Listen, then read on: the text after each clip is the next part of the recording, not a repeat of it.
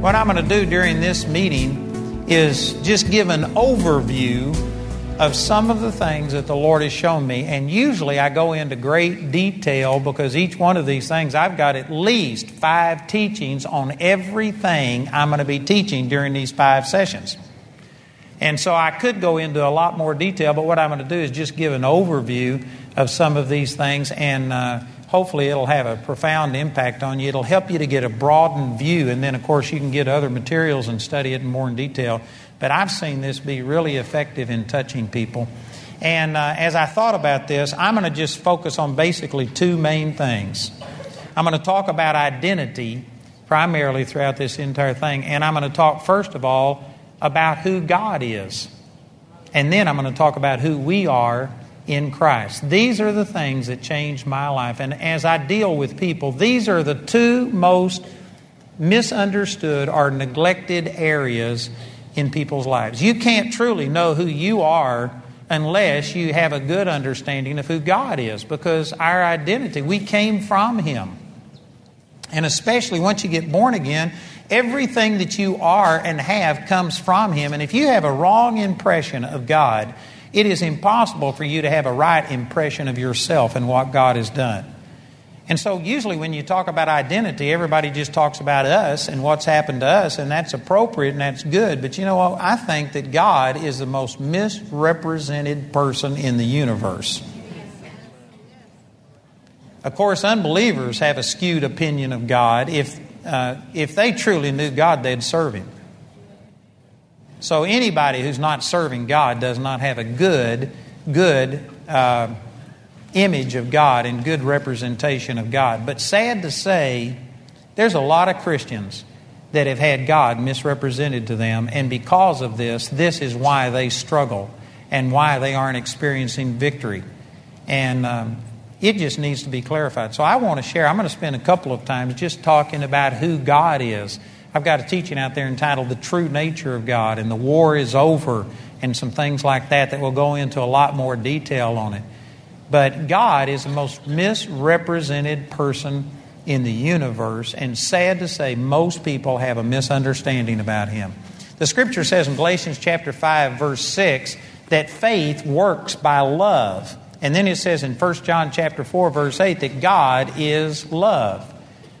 Faith works by God, but it works specifically by understanding how much God loves you. If we really understood how much God loved us, there would not be a problem believing God. If you are struggling to believe God, if you know that the Word says this, and say, for instance, promises you healing or promises you joy or promises you prosperity, if you know that God has something for you, but you struggle to receive it, and you struggle with unbelief that will God really do this for me? You can describe that any way you want to, but if you keep peeling back the layers, the bottom line is you don't understand how much God loves you. I've used this exact logic with many, many people on their deathbed. And I remember one case in particular that a guy was he, he loved God. He had just gotten the baptism of the Holy Ghost, and he was so thrilled that, you know, God had forgiven him. But he just thought healing was kind of like um, an extra, an add on. It wasn't an essential part of what Jesus came to do. And he says, you know, God's already done so much for me. I just am not sure that he wants to heal me. And he was ready to die and go be with the Lord. And I was trying to convince him that God wanted to heal him. And he says, But you don't understand. I'm not everything I should be. I haven't done everything right. And he says, I just am thrilled that I'm saved. And he says, I'm content with that. I could just die and go to be with the Lord. So his wife was beside him in this bed. This guy was basically on his deathbed. And I just looked over at his wife and I said, Do you think that your wife, if she had the power to heal you, do you think that she would heal you, that she would release that power into your life? And he said, Oh, without a doubt. And I said, Hadn't you ever done anything to offend your wife? And he said, Lots of times. He says, It's a miracle that she stuck with me. But I said, I said, in spite of the fact that you aren't the husband and the perfect person that you should be, you know that your wife. He says, My wife would take my position. She would become like I am if that would get me healed. And I said, You think that God Almighty, who has all power, loves you less than your wife does? And you know what? That just stopped him in his tracks. He didn't have an answer for that. And sometimes we forget this that the Bible says God is love, that God wants you to prosper more than you want to prosper. And yet, not everybody has this impression. And I'm going to say something right here. You may have to swallow hard to be able to get this, but don't turn me off. and Don't leave until I get a chance to explain this. But you know where, where it is that God gets the most maligned and the worst rap? Church. Church. Christians are misrepresenting God big time and presenting God as a harsh, angry God who is mad. And let me say this that the Bible gives that impression if you don't study it, if you just look at the surface level. Because in the Old Testament, God would smite people with the botch and the mildew and emerods. He would send forth a death angel and kill people. One angel killed 186,000 people in one night. He smote people with leprosy, and things like this happen. And people see that in the Bible they know that we've sinned and come short of the glory of God, Romans 3:23, and so they just suppose that all of this sickness and hurt and pain that we're suffering is just and it's God's way of dealing with our sin. And so they connect those dots and that's the impression that they come up that God is this harsh, mean, angry God. And I'm going to deal with this more tomorrow morning, so I'm just going to say this and in the name of Jesus, go on. Because I could stay here for a long time. But I'll deal with this more. But there is a difference between the way God dealt with us in the Old Covenant and in the New Covenant. God is a just God, and because of His justice and holiness, sin had to be judged. I had a pastor that used to just, uh, that was his favorite saying sin's got to be judged. Some of you have a hard time believing this, but in the Baptist church that I grew up in, they had a microphone here on the pulpit and this guy would jump up and stand on this part, put his feet on this part where you set your Bible, and he would scream and yell and bend over and say, Sin's got to be judged. Sin's got to be judged. If you don't pay your tithes, God will put you in the hospital and take it from you. You do something wrong, God's going to get you. And he, he, used scriptures like Isaiah chapter 59 about my hand is not short, my arm is not shortened that it cannot save, nor my, I may, I've already messed that up. You have that? Glory, Isaiah 59 1, I believe it is. Behold, the Lord's hand is not shortened that it cannot save, neither is ear heavy that it cannot heal, but your iniquities or sins your iniquities have separated between you and your God, and your sins have hid his face from you. And he would use that verse and say, It's your sin. Sin's got to be judged. And sure, God has all of these things, but he won't do it for you, you sorry, worthless thing. and you know what? Under the Old Testament, that was true because sin hadn't been judged. But in the new covenant, sin has been judged in Jesus. And God would be unjust to treat you and punish you for your sins because He's already punished Jesus. That would be double jeopardy. There is a complete different revelation of God in the new covenant than there is under the old covenant. And sad to say, the vast majority of Christianity is still living under the old covenant and afraid that God's going to get them and not understanding that God placed all of his wrath, not some of it, but all of it upon Jesus. And your sins, past, present, and even sins that you haven't committed yet, have already been paid for. Now that blessed some of you. Some of you, it terrifies. Like, man, well, then why live holy if my sins have already been paid for? That, that shows you how little you know God. We don't live holy in order to appease an angry God. We live holy because we are so thankful for what He's already done that, man, we want to give our lives and serve Him. Love should be the motivation, but most Christians are serving God out of fear because God has been misrepresented and they do not understand the true nature and character of God. And I go back to a scripture I used in the very beginning, Galatians 5 6. Faith works by love. If you don't understand how much God loves you, if you're serving Him out of fear, then you aren't really in faith. Faith works by love. If your faith is working by fear, it's not true faith. And this is sad to say where a lot of Christians find themselves, they don't truly know God. My own personal testimony, I got born again when I was eight years old, but I was raised under this concept that God is an angry God. My dad died when I was 12 years old. I was told by the pastor of the church that God needed him in heaven more than we needed him, and that this was God that killed my dad. And you know what? I was just so indoctrinated that I didn't even question that. I figured if he's God, he's God, and I'm not, and I kept serving him. But I became to where I was trying to earn the favor of God. I was trying to appease God. And I was always doing something. I fasted, I prayed. I have never, you know, when I was a kid, I never went a day without studying the Bible. From I was time I was old enough to read the Bible. I have prayed every day of my life. I would fast and pray when I was in grade school, high school. I have sought God my entire life and seen numbers of people around me die sick. I didn't have any power in my life. If I would have been arrested for being a Christian, there wouldn't have been enough evidence to convict me. I had no power, no joy, no peace in my life. And yet I was doing all of these things. But I was doing these things trying to appease God and always wondering, God, is it enough? Is it enough? And what changed my life was March the 23rd, 1968, 43 years ago. I had an encounter, and God just poured His love out in my life after He had shown me what an absolute hypocrite I was. For the first time in my life, I came to realize that I was a zero with the rim knocked off. I was nothing. And at my time of realizing God, I am, I, I was proud of myself. I was a religious Pharisee. But when I finally realized how hypocritical I was, is when the love of God that I'd been trying to earn by being good, all of a sudden, when I finally ran up a white flag and surrendered and said, God, I'm not good, forgive me, then is when I experienced this love. And for four and a half months, I was caught up in the presence of God and I was just gone, and it changed my life. And it was wonderful, but it was confusing at the same time because I couldn't figure out what did I do to deserve this? What did I do to make this happen?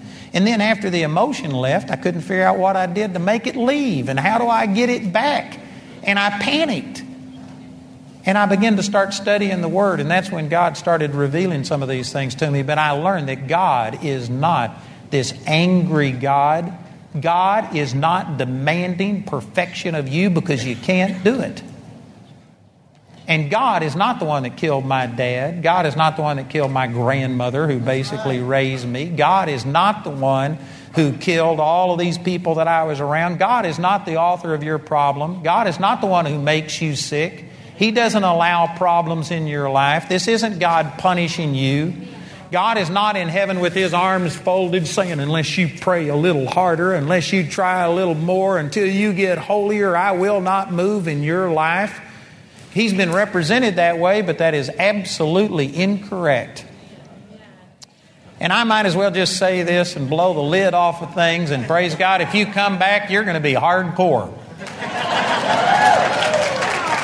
But God is not sovereign the way that He is talked about being sovereign. I will agree that God is sovereign if you use a dictionary definition of the word sovereign. The word sovereign means first in rank, order, or authority. God is sovereign. He's first. He's the top of the food chain. Nobody has more power and authority than God. I'll agree with that 100%. Also, the word sovereign means independent, such as the United States is a sovereign nation. That means we broke away from Great Britain and we no longer have somebody else dictate us. We control ourselves and have our own constitution. God is sovereign if you want to say that He's independent. There's nobody that can make God do anything. If you want to use those definitions of sovereign, then I'll agree. God is sovereign. But if you use a, de- a definition that isn't even in the dictionary, it's just religious and say that God controls everything and nothing happens but what it is His will.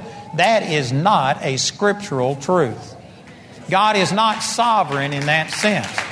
Matter of fact, did you know the word sovereign really had no traction until the NIV translation came along and it took the word Almighty God, Lord God Almighty, a number of different ways it's translated in the King James, and they put in thousands of times Sovereign Lord, and they're the ones that popularized this.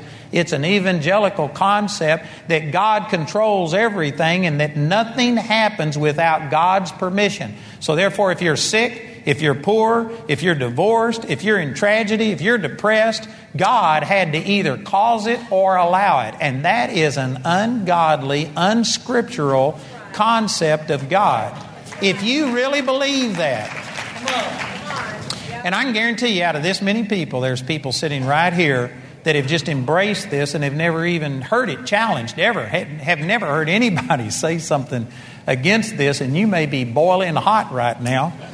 And I've had people get mad at me and come against me and say, That's of the devil. How dare you say that about God? That's just nothing but of the devil. And I turn around and say, Wait a minute. If God is sovereign, I couldn't have said this if it wasn't God's will, if He didn't cause me to say it. Or and I've had people who sit there and say, God controls everything, that say, You aren't being controlled by God. That's the devil. they violate their own doctrine. Look, either God controls everything or He doesn't. I mean, where do you draw the line? Is it just up to you to just, uh, depending on how you feel, say, oh, well, God let this happen, but no, this over here isn't God? Either God is sovereign in the religious sense of the world and He controls everything and makes it happen, or He isn't sovereign and He's given us the ability to choose and we establish things that happen here on this earth. It's one of the two, but it's not a combination of the two based on how you feel at the moment. I really believe that a lot of people preach the sovereignty of God. Some people out of ignorance because they've been taught this and they just don't ever challenge it. But there's a lot of people that preach the sovereignty of God because it's a convenient truth and it's a way to take responsibility or blame away from yourself. And, like, for instance, you can just pray for a person and say, Be healed, and then, well, God's sovereign, and if you get well, it must have been God, and if you don't, it's not God. It, God must want you to be learning something. Maybe He's using this to teach you something. And it's a cop out. That's right, it is. That's right. It's a cop out. It's an easy way to say, well, we don't know why God does some of these things, you know. God just moves sovereignly and controls things. That is wrong. And if you say that, you are going to turn a lot of people off to God because of the tragedy and the terrible things happening in this world that you are blaming God for. That's right. You know, when I was told that God killed my father, I didn't rebel. But I could give you another name. I won't mention the name, but a person who every person in here would recognize this person's name. They're one of the leaders in the United States of America. And at a young age, this guy was very close to his sister. She died of some incurable disease, and the Presbyterian church came and said, God killed your sister. And because of this, this guy rebelled at God and said, If there is a God, I hate him.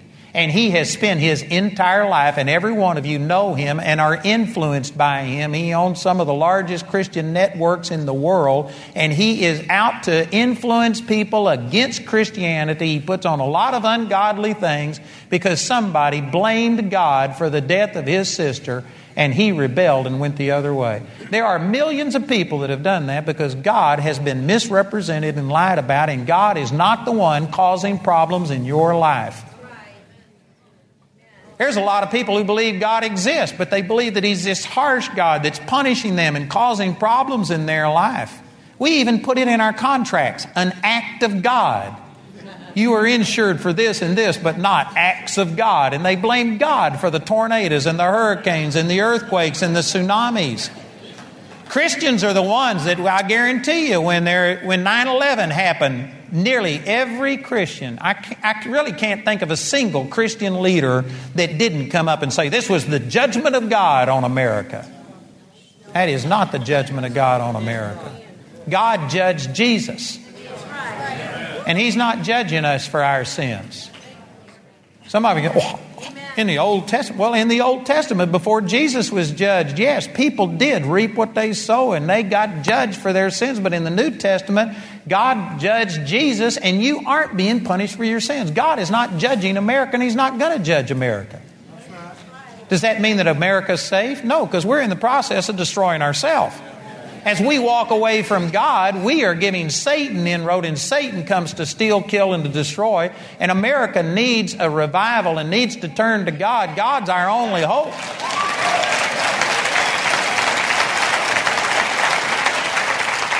But God's not the one that brought 9 11. God's not the one that brought Hurricane Katrina. God's not the one that's. If God was the one that did this and this was the judgment of God, why would He stop with New Orleans?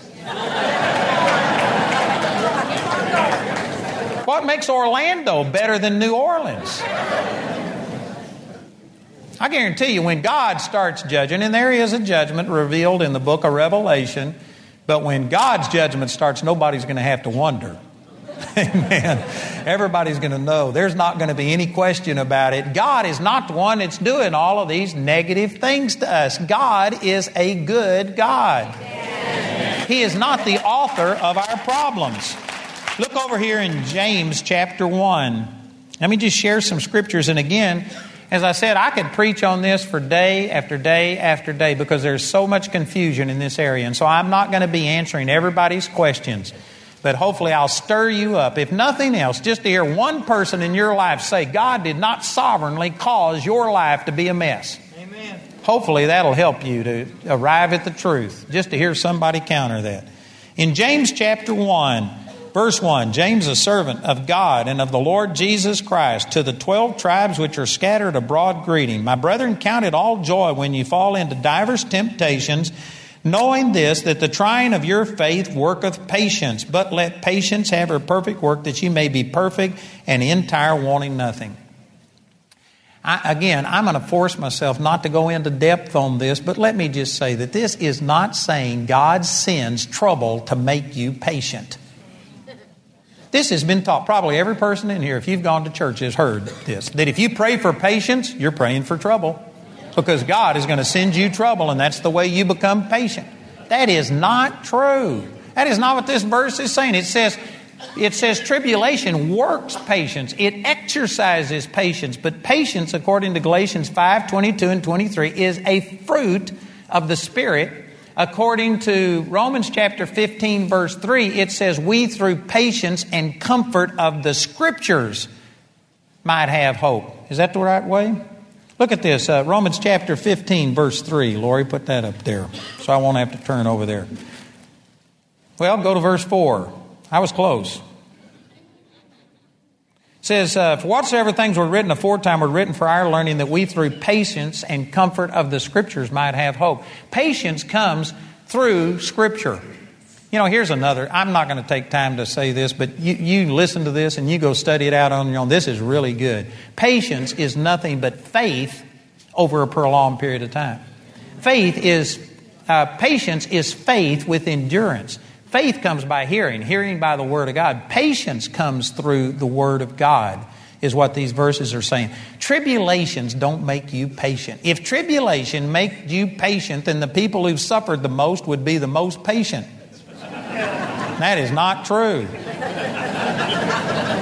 But see, again, people have this mind, and it's, a, it's an attempt to have to deal with things and say, I have no responsibility here.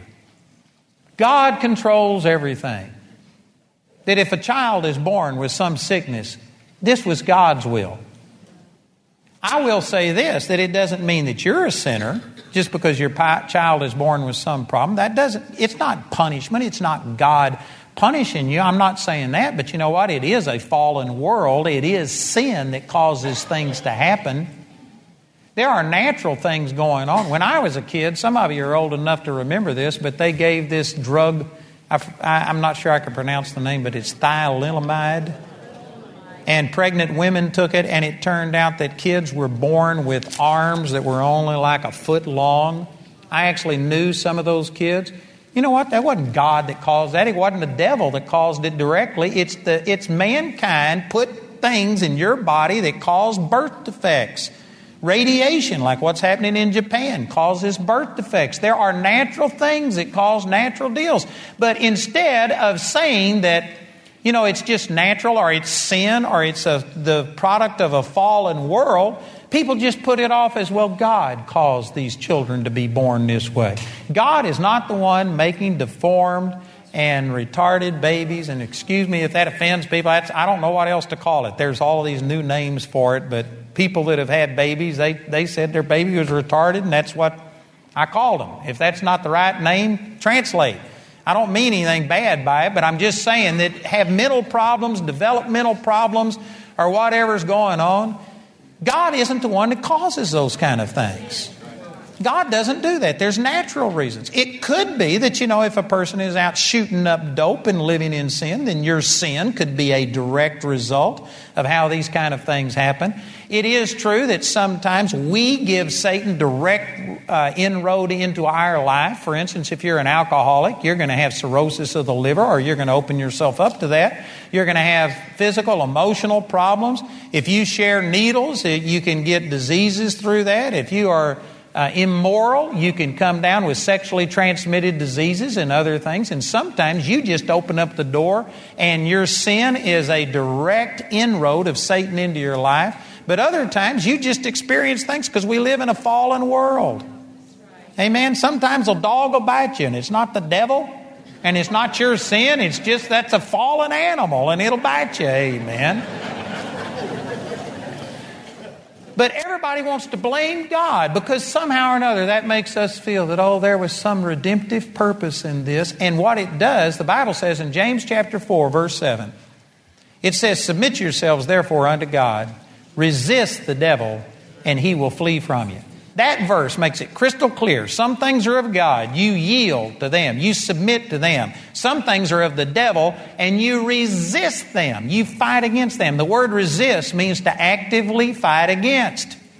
And if you're saying, well, God, I don't know why you did this to me, but if it's your will, help me. That's not fighting against the devil.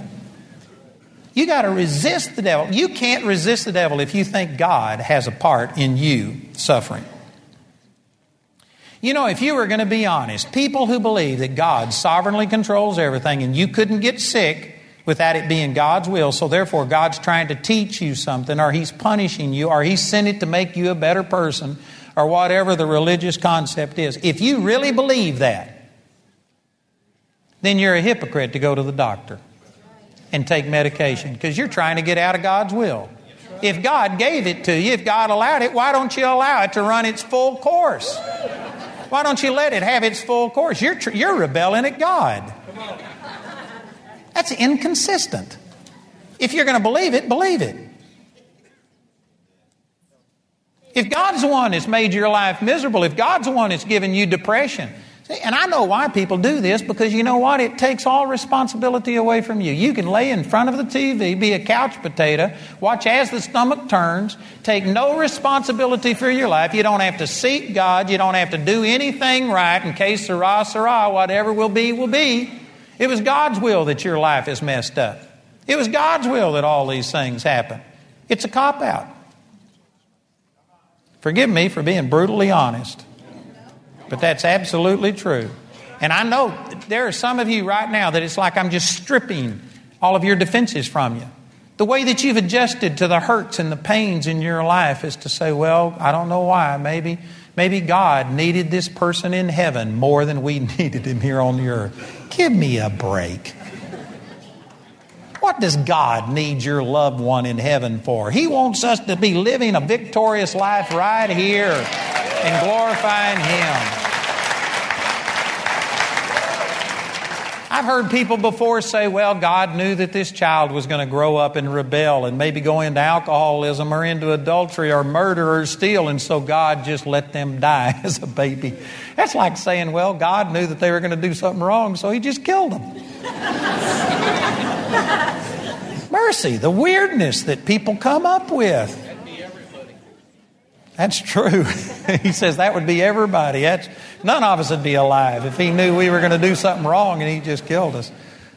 Brothers and sisters, that's not true. This isn't saying God gives you trouble. It says that faith or patience is something that comes through the Word of God. But as you resist the devil and fight against these things, you become stronger in your faith. I don't have an argument with that, but don't blame God for that problem. That's like when I was drafted, I was trained how to fight as a soldier.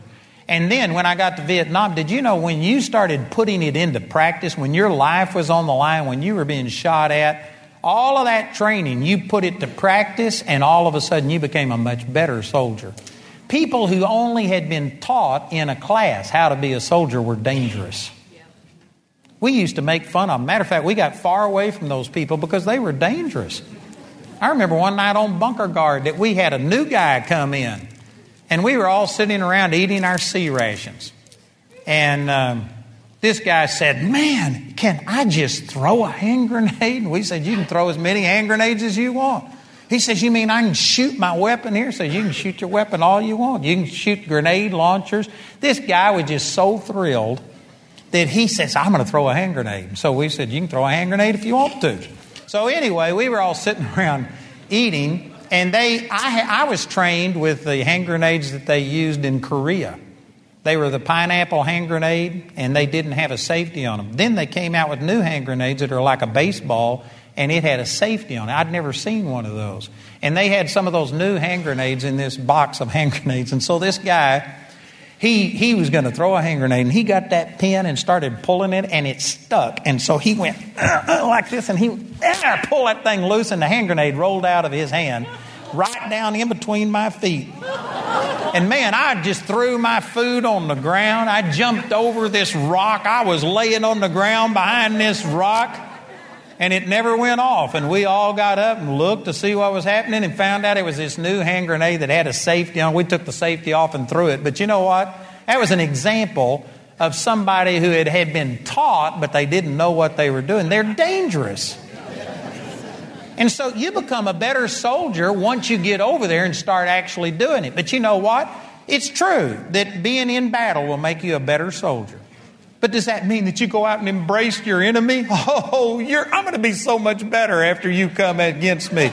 if you get up and start trying to embrace your enemy, you aren't going to be a better soldier. You're going to be dead. It is true that a soldier gets better in battle, but you don't embrace the enemy as sent by your commander in chief to make you a better soldier. No, that's the enemy, and you fight them. You resist them. Christians have been taught to embrace their problems. Oh, God gave you this sickness.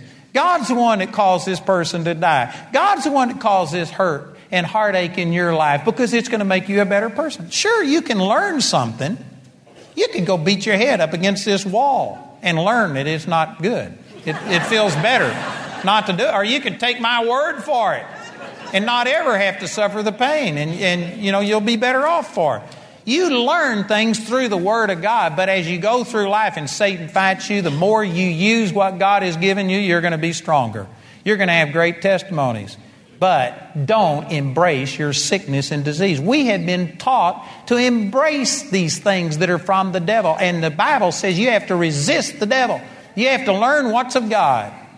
God is a good God. You can read Deut- Deuteronomy chapter 28, verses 1 through 15 says, These are the blessings Sickness is not a blessing. It was listed as a curse. It was a blessing to be well. It's a blessing to be prosperous. It's a blessing to have your ground produced, to have rain in the right season, to not cast your young, not to have um, miscarriages. It's a blessing to be fruitful and be able to have children. And, and all people will see that you're called by the name of the Lord. And all of these things are blessings. And then verses uh, 15 through 68 list the curses. And it's over on this side. Curse, it, uh, sickness is a curse. Blasting is a curse, which is damaging winds. Mildew is a curse. The itch is a curse. Being afraid is a curse. And on and on you go. And just, I mean, it's like if you had a big uh, piece of paper up here, and on one side you write blessings, on this side you write curses, and then draw a line down the middle. Deuteronomy 28 tells you what God says is good. Being well is good. The church today is saying, no, being sick is good. God gave you this sickness to teach you something. It's actually the blessing of God. There's people saying that. There's a person that if I was to mention their name, I'm not going to mention their name because I'm not against them. I don't think that everybody who believes contrary to this is a bad person. Some people just honestly are deceived in this area and hadn't seen it. But there's a person who's a quadriplegic and blames God for doing it says God made them that way because when they got on their hospital bed and the only way they could look was up, then they got serious with God and their life is turned around. They lead lots of people to the Lord. They glorify God. There's good things that come out of it. And so they blame God for making them quadriplegic. But if you go back and, and read the story, when this person was a teenager, they dove into a pool where there were signs that says, do not dive. They rebelled at authority. They didn't follow the rules. They hit a rock. They broke their neck. God did not break their neck and cause them to be quadriplegic to teach them something. But when they got flat of their back, then they cried out to God. They quit running. They got serious and they're better off for it. No argument. But God didn't do it to them. And they're teaching people that no, God did this to me. This was God's will for me. It is not God's will for you. God is not the one that's making you sick. God is not doing these things in your life. God is a good God. He is not the source of your problems. My oldest son Joshua, when he was one year old, I was loading lumber on this big old semi truck, and we were in a lumber yard that wasn't paved, it was dirt. And it was in Texas, it was in the summer, it was hot, and he had been playing and he was sweaty. And then it came time for his nap. He was one year old and he wanted to lay down in this dirt and take a nap. And I knew that Jamie wouldn't like that. He would be caked with dirt. So I finally rolled down the window of this semi. It was up over my head and put him in the cab of that semi and told him to lay down and take a nap. He'd been wanting to get into that truck all day long. So when I put him in that truck, he revived. And he was ready now to keep playing. And he started leaning out of that window and waving at me in the side mirror and doing all kinds of things. And I told him no, and I told him to lay down. He could fall and hurt himself. He didn't obey me. Finally, I spanked him. And I said, Now you need to lay down or you're going to hurt yourself. He, he leaned out of that window, fell out, hit his eye on the running board, and landed on his head on that ground and hurt himself. And I went up and grabbed him and started praying over him. When he finally quit crying, I told him, I said, Joshua, this is what I told you. You should have obeyed me. If you would have obeyed me, this wouldn't have happened. And I put him back in the truck, and he went to sleep this time. But you know, if he would have been like a Christian, he would have said, Oh, my dad, he would have gone out to all of his friends. My dad is such a wonderful guy that he pushed me out of that truck. He, he got me a black eye. He nearly broke my neck to teach me something. I didn't do it. If he would have thought that, they would have come and got me. That would have been child abuse. I did not do it. I did everything within my control to stop him. But it was his rebellion and ignorance or, or uh, ignoring what I said that caused that problem to happen. But when he finally, when I got his attention, when he was hurting, he learned something through it. But I didn't do that to him.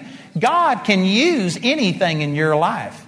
If you won't listen to him, go out here and commit uh, sexually uh, sexual sins, get AIDS, and then all of a sudden, when you're faced with death, say, Oh God, and you know what? He'll teach you something. You can learn that you shouldn't have been doing it.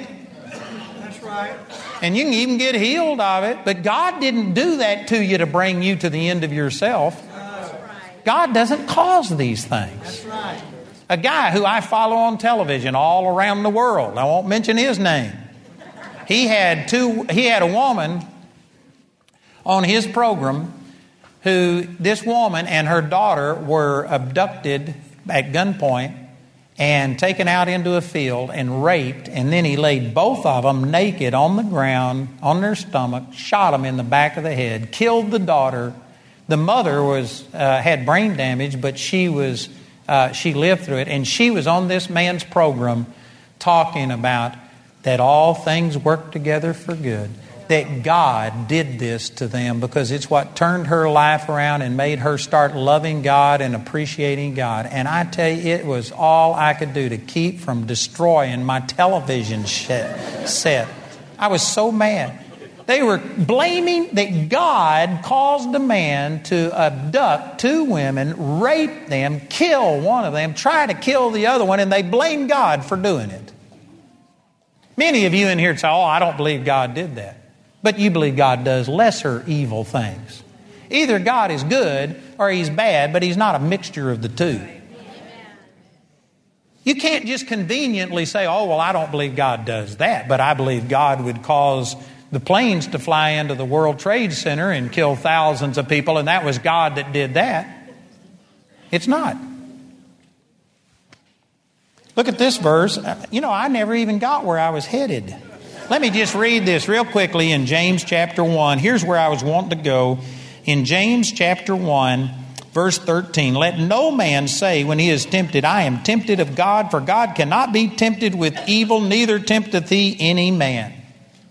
Let no man say, when I am tempted, when he is tempted, I am tempted of God. And yet we have people today saying, God's the one that put this trial in my life. God's the one that's causing this. And the Bible says, don't ever say that. And people say it all the time. You know, one of the signs of the end time in, uh, Isaiah chapter 5, verse 20 is it says, people will call evil good and good evil. And that's not only happening in our world, where they're causing where they're calling everything that is perverse and ungodly good but you know the church is calling evil good sickness poverty sorrow travail hurt pain this is god this is good embrace it and they're calling good when somebody gets healed like mercy santos al burke right here the trover baby over here or something you know, we had Al give his testimony in Houston, and he stood up and testified about what a miracle it was. And three people walked up to him and says, "You're a liar. God doesn't do that today." They, and they were all religious people that had been taught that God doesn't heal today. Healing is of the devil. Sickness is of God. you talk about calling evil good and good evil. I tell you, this really gets next to me because I've seen people die because of this very thing. I've seen people that actually prayed for leukemia because they were told that that's God's way of humbling you and using you, and they prayed for it and they died of leukemia because of religion. Let no man say when he is tempted, I am tempted of God, for God cannot be tempted with evil, neither tempteth he any man. But every man is tempted when he is drawn away of his own lust and enticed. God is not the one that's put problems in your life. God has ordained good for you and not evil. Look in Romans chapter 8, verse 28. And again, these verses that I'm using, like James chapter 1, it doesn't say that trouble causes you to be strong in patience. It's, patience comes from God. You just have to use it. You have to start using what God gave you. This, there isn't anything wrong with James chapter 1, but the way religion has taken it has perverted this and has made a lot of people get to where they're afraid to ask God for patience because they think God is going to give you trouble. That is not true. Here's another passage of Scripture that there's nothing wrong with this Scripture. It's a great Scripture, but the way that it's used is bad. In Romans chapter 8 and in verse 28, it says, And we know that all things work together for good to them that love God, to them who are the called according to his purpose. Nearly every person in here has heard somebody take this and say, well, all things work together for good. This, you know, the doctor says, I'm going to die, but all things work together for good. And so, you know, this couldn't have happened if God didn't allow it. God might not have caused it, but He had to at least permit it. That is not true. God doesn't have a desk where every bad thing that happens in the world has to cross His desk and He stamps approved or disapproved. He does not give His approval to it. He turned the earth over to us. And He said, You rule it, you subdue it. In Psalms chapter 82, verse 6, I believe it, or I'm not sure the exact reference on that, but anyway, it says, You are gods. Jesus quoted that verse. He made us like a God, a ruler over this, over this world. And He says, You control it. And we turned it over to the devil. We're the ones that started death. The Lord told us, Don't eat of that tree because the day that you eat of it, you're going to die. We're the ones that introduced death. And yet I hear people at funerals all the time saying, Well, we know that their number was up, their time must have been up. No, the Bible says that every person, this is Moses speaking in Psalms chapter 90, the days of a man's life shall be threescore years and ten, and if by reason of strength they be eighty, then is their, their days are still labor and travail. Moses is the one that wrote that, and he showed that it wasn't just like a day circled on the calendar that your number's up, because you can by strength go longer. Moses himself lived to be 120 years old, the man who wrote that. Deuteronomy chapter 34, verse 7, that he was 120 years old and his eye was not dim nor his natural force abated. So Moses is the one that wrote this. You aren't limited to 70 years. That was saying God has allotted us 70 years. He has given us that as a minimum. If you die before that, it's not God that took you, it's sickness that took you, an accident that took you. You can kill yourself and commit suicide. God doesn't control those things. God isn't the one who, if a person dies, it's always God that causes it. Thank you for that thunderous silence. because this is how most people ad- adjust, it's how they defend themselves. They say, well, God must have known better. Maybe God didn't want this child to grow up and experience any difficulty, so he just killed him. Boy, this does not say that God causes everything. That's right. This just says God can work things together for good, and it puts some qualifications on it. It starts by saying, and we know. The word and is a conjunction, and that means it links it to the previous verses. In verse 26, it says that um, likewise the Spirit also helpeth our infirmities, for we know not what we should pray for as we ought, but the Spirit itself maketh intercession for us with groanings which cannot be uttered. And if you study this out in the Greek, I'm not going to take time to do this, but the word that's used there for helpeth, it's a word, I, am not sure I could pronounce it. It's something like parakletos. It's a compound word, and it means that he takes hold together with us. In other words, the Holy Spirit doesn't intercede for you and it just automatically works. It's not you praying and it works, but when you start resisting and interceding and believing God, then the Holy Spirit takes hold together with you. When you start, the Holy Spirit will supernaturally energize it and only for those people who are interceding and resisting the devil and believing God for something does things work together for good. If you take it out of context and omit that first word in this verse, it changes everything. This is not just saying that everything works together for good.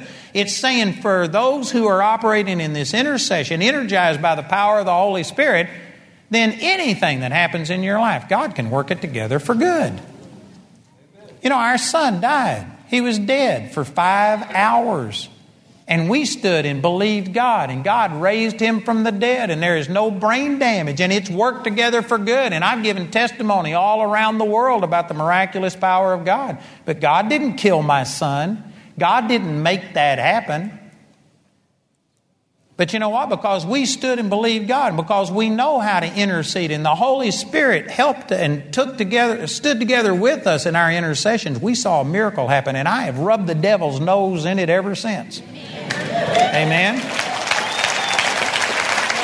Praise God. Not only is our son alive, but with uh, about a year later, we had a granddaughter born that wouldn't be here if my son hadn't come back to life. God worked it together for good, but He didn't cause it. And if I would have thought that He did and said, Oh God, I wonder why you've done this, whatever your will, here I am, just have at us, my son would be dead and I wouldn't have a granddaughter. It was because I knew the truth and I resisted that thing and fought against it, and the Holy Spirit took together with our intercession, and because of that, our son is alive today. Amen or oh me. So it starts with, and we know. Linked on that intercession. And then it says that it works together for good to them who love God. Did you know not? Not everybody loves God. This doesn't work together for just everybody.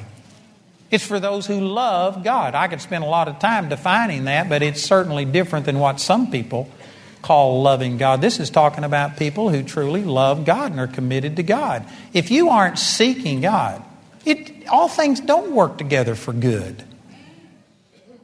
This isn't saying that everything works together for good. It doesn't say that God only allows things because everything works together for good. Not everything does work together for good.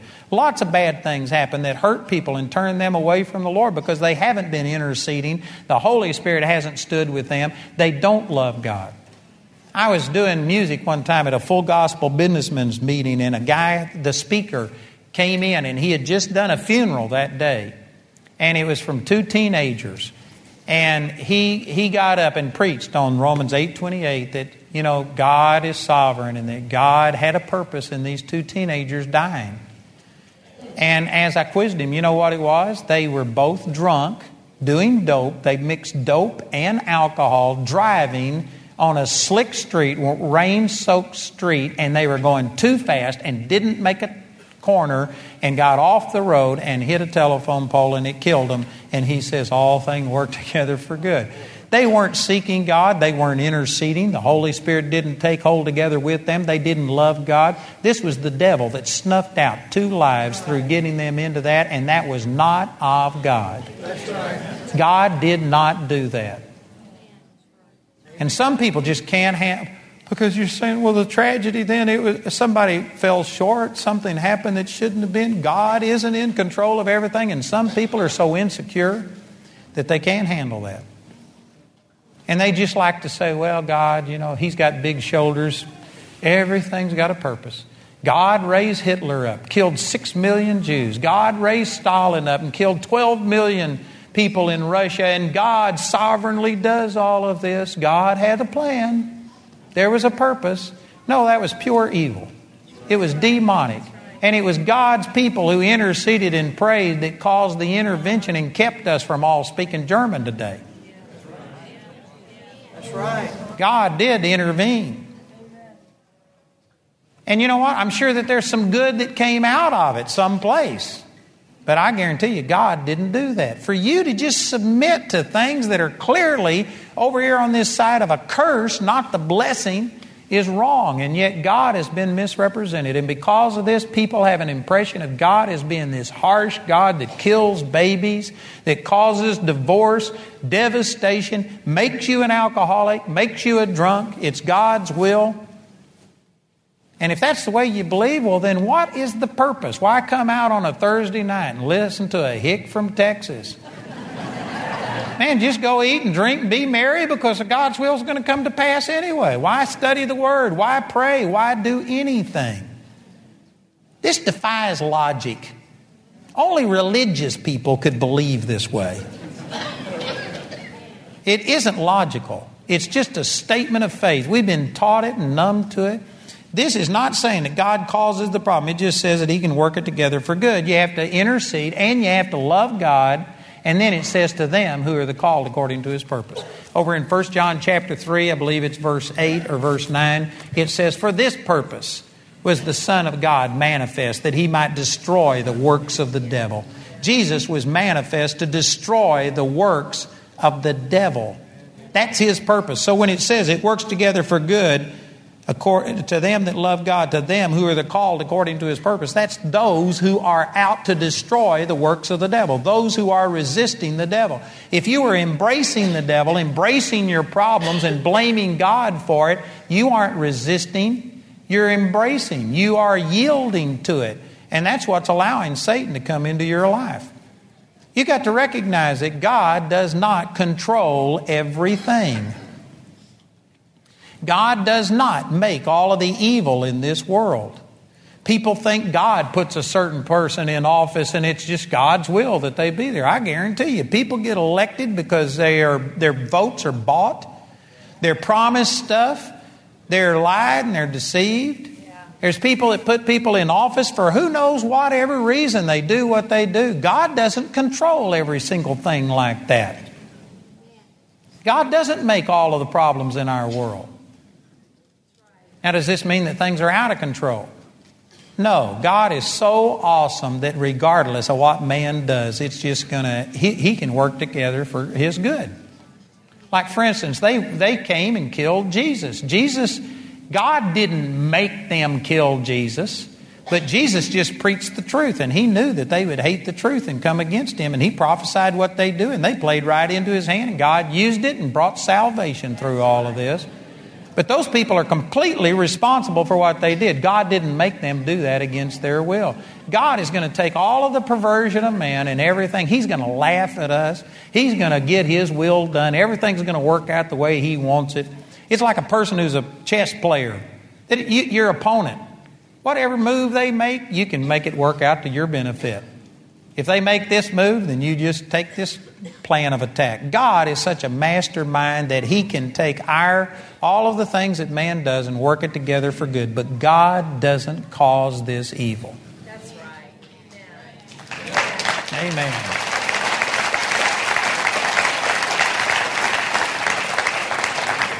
You know, I didn't even read that verse over in James chapter 1, but it goes on to say in James chapter 1, around verse 15, it says, uh, Every good and every perfect gift comes down from the Father of lights, with whom is no variableness, neither shadow of turning. That means he never deviates from this. If it's good, it's God. If it's bad, it's the devil. And yet, many people are promoting all of the bad and saying this is God. And because of it, they have a, a, skewed impression of God. There are people that are serving God out of absolute terror and fear, not out of love. The church is preaching that you pay your tithes or God's going to curse you with the curse. That's Malachi chapter 3, verse 8. I'll deal with this tomorrow and reconcile the harshness of the Old Testament with the grace and the mercy of the New Testament. But people will say that, and God will curse you if you don't pay your tithes, and God's going to do this and this and this. And you know what it is? They're actually making people believe in the Godfather instead of God the Father. It's like you got to pay your hush money. You got to bribe him. God, I gave my 10%. You can't touch me this week.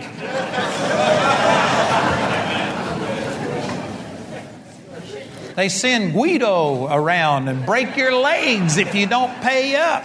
If you don't pay up, God's going to put you in the hospital. Your, dish, your dishwasher is going to go out and he'll take that money from you. That is not true. God is not the one that's doing these negative things to you. And if you believe that, then you know what? It keeps God at arm's length because you're afraid of Him. You're afraid that if I don't do everything right, maybe He's going to let my child die. Maybe God's going to let my marriage fail because I haven't been the person I should be. The reason I'm not healed is because I haven't been fasting and praying, and you relate it all based on you instead of what Jesus did for you. And this is where Satan is stopping us. You know, the people that are here, this is Thursday night. We've got storms out there. You're fanatics to be here. You're a stark, raving, mad fanatic. Either you're a fanatic or you were drugged here by a fanatic. you believe that God exists. And you believe that God does miracles, or you'd be at the first church of the Frigidaire. You believe in miracles. When I talk about my son being raised from the dead, most of you believe that. And if somebody was to die in here tonight, and if I said, Praise God, I've seen people raised from the dead, we'll just pray for them and get this person raised from the dead. Most of you would be right there with me. Amen, brother, go for it. But you know where I could lose the vast majority of you? I say, All right, if you believe it, you come up here and pray for them. And all of a sudden, some of you who are really excited to think that, man, I'm going to pray for them, and you believe God can do it, when I say you do it, your faith turns to fear, your excitement turns to dread. What happened? What's the difference? It's because you think God uses us based on our holiness and goodness, and He only works through people that are holy, and you just don't know me very well. If you knew me as well as you know you, you wouldn't have any more faith in my prayers than you got in your prayers. But see, we think preachers, oh no, you've been fasting and praying all day and every, you're just holy, but you know you. And you know that you aren't doing everything you should, and your own conscience condemns you because you have a wrong impression of God and how He is. And I'm telling you that God's never had anybody qualified working for Him yet. I am not qualified. I don't get prayers answered because I deserve it, but because I have learned to be strong in the grace that is in the Lord Jesus Christ and not in myself. And this comes from me understanding who God really is. Tomorrow morning, I'm going to really try and amplify on how that He placed all of His wrath and justice and punishment on Jesus, and He's not punishing us. And because I've learned this now, I don't. It doesn't free me to go live in sin, but it frees me from the dominion of sin and any sense of failure and unworthiness that I have. And I'm quick to recognize the goodness of God and that God wants you well more than I want you well, more than you want to be well. See, prior to this understanding, I actually used to submit to sickness and disease, thinking it was God. You know, right when Jamie and I were getting married, I'll quit with this. I know I need to quit, but I got a lot to say. But let me give you this one last testimony that when Jamie and I were getting married, I had had these two dreams, and I'm a vivid dreamer. They, I've read articles, they call it a, a lucid dreamer. I dream in color. I can start and stop my dream. I can go to bed and decide what I want to dream. I can stop my dream in the middle of the dream and change it if I don't like it. I can, I, it's just amazing. I can I dream constantly. And uh, anyway, right before Jamie and I got married, I had two dreams that this demonic thing had attacked me. And I woke up and just shook it off and said, Well, man, it's just a dream. And I went into the bathroom and I was actually bleeding. I had had something demonic attack me, and they were bad dreams with bad consequences. And I just said, That's of the devil. And I rebuked them. Well, about a month after those two dreams, I was 300 and something miles away from where I live, walked into a Dairy Queen, and a woman I'd never seen in my life walked up and said, God speaks once, yea, twice, in dreams of the night, in visions of the night, when deep sleep falls upon man. You thought those dreams were of the devil, but they're from God. And man, all the hair on the back of my neck stood up. And I thought, my God, these can't be from. But I, I was brand new. I didn't know very much. And I was taught that God sovereignly controls everything. And it was supernatural. And so I began to start exploring was this God speaking to me? And then we had a man come to our church that taught a message entitled Satan is God's Messenger Boy. Nothing happens but what God allows it. If the devil is doing something to you, he's on a leash, and God let him go do that. And so ultimately, God's responsible. And he began to start talking about this. And he, he had eight incurable diseases in his body. And he was supposed to be dead, but he was alive. And he was saying that God's the one that gave him this to break him and to make him a greater Christian and stuff. And he heard about these dreams and about this prophecy of this woman, and so he jumped on it. And he all week long had been telling me that God was going to make me into a vegetative state. And for eight years, I was going to be in a coma and that God was going to do this to make me a greater Christian, and I'd come out strong as the Apostle Paul, and God was going to use me. And I didn't know any better. And I said, Well, if that's God's will, I'll accept it. And Jamie and I were just about to get married. I went for my uh, physical to get a marriage license. Turned out I had uh, what they call yellow jaundice. And Anyway, that's usually not life threatening, but you have to lay flat of your back for like six weeks. I was going to get married. I poured cement for a living. I wasn't about to lay flat on my back.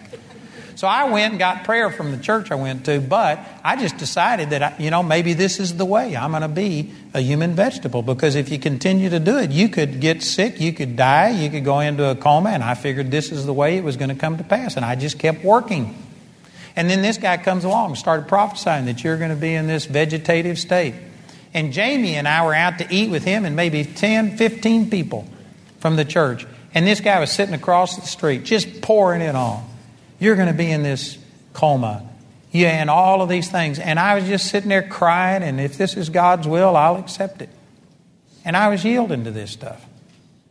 And I was that close. That close. But you know, the devil he had me on the ropes. If he had stopped there, he'd have had me. But he just always, he's an egotist. He just, he's an extremist, everything he does. And so he just pushed me a little bit further. I didn't know much, but this guy began to tell me, he says, the worst part about me having these diseases all of these years is that God told me I'm on a fast from the Bible. I can't study the Bible. He closed the Bible to me, and the only time I ever open the Bible is to preach. He says, But it's been eight years since I've read the Bible. And you know what? I didn't know much, but I knew that wasn't God. I knew that God would never tell me not to read the Bible or this guy. And I mean, I just stood up and I said, That's of the devil. I reject this stuff. I renounce it in the name of Jesus. And I started resisting it.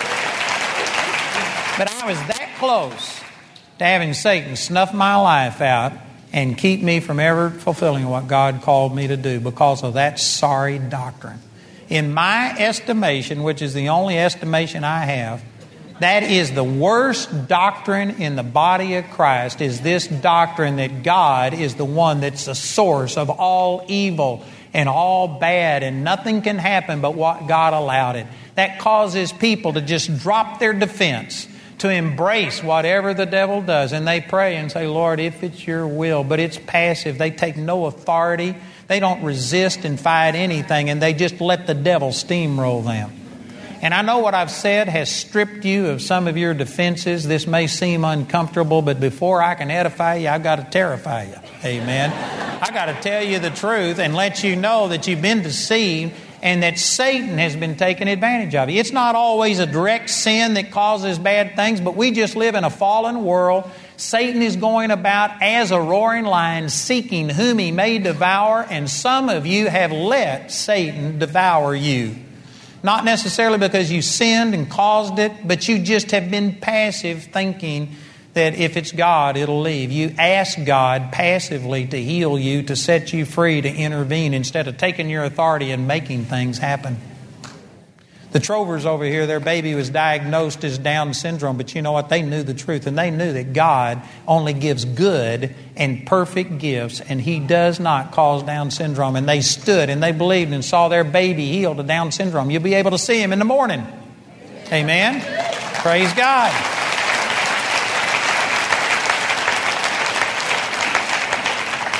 And that truth set people free. But how many people have had something diagnosed? It doesn't mean you're a bad person because something bad happens. It doesn't mean it's your sin. But how many people have had something diagnosed and they just didn't, they, they thought, well, I wonder why God did this. And they allow things to go on and they don't take their authority and they don't fight and they don't resist. And you know what? If you go, when I teach this, there's people that get mad because they say, that you're going to get people's hopes up. People are going to start believing for God's best, and somebody's going to be disappointed. Somebody, it won't happen. Somebody will die. Somebody will still struggle and not be able to get out of their wheelchair, or something won't happen. And you're going to make people feel uncomfortable. And you know what? I don't have a very good answer for that because it, it is true that we don't always see God's best come to pass.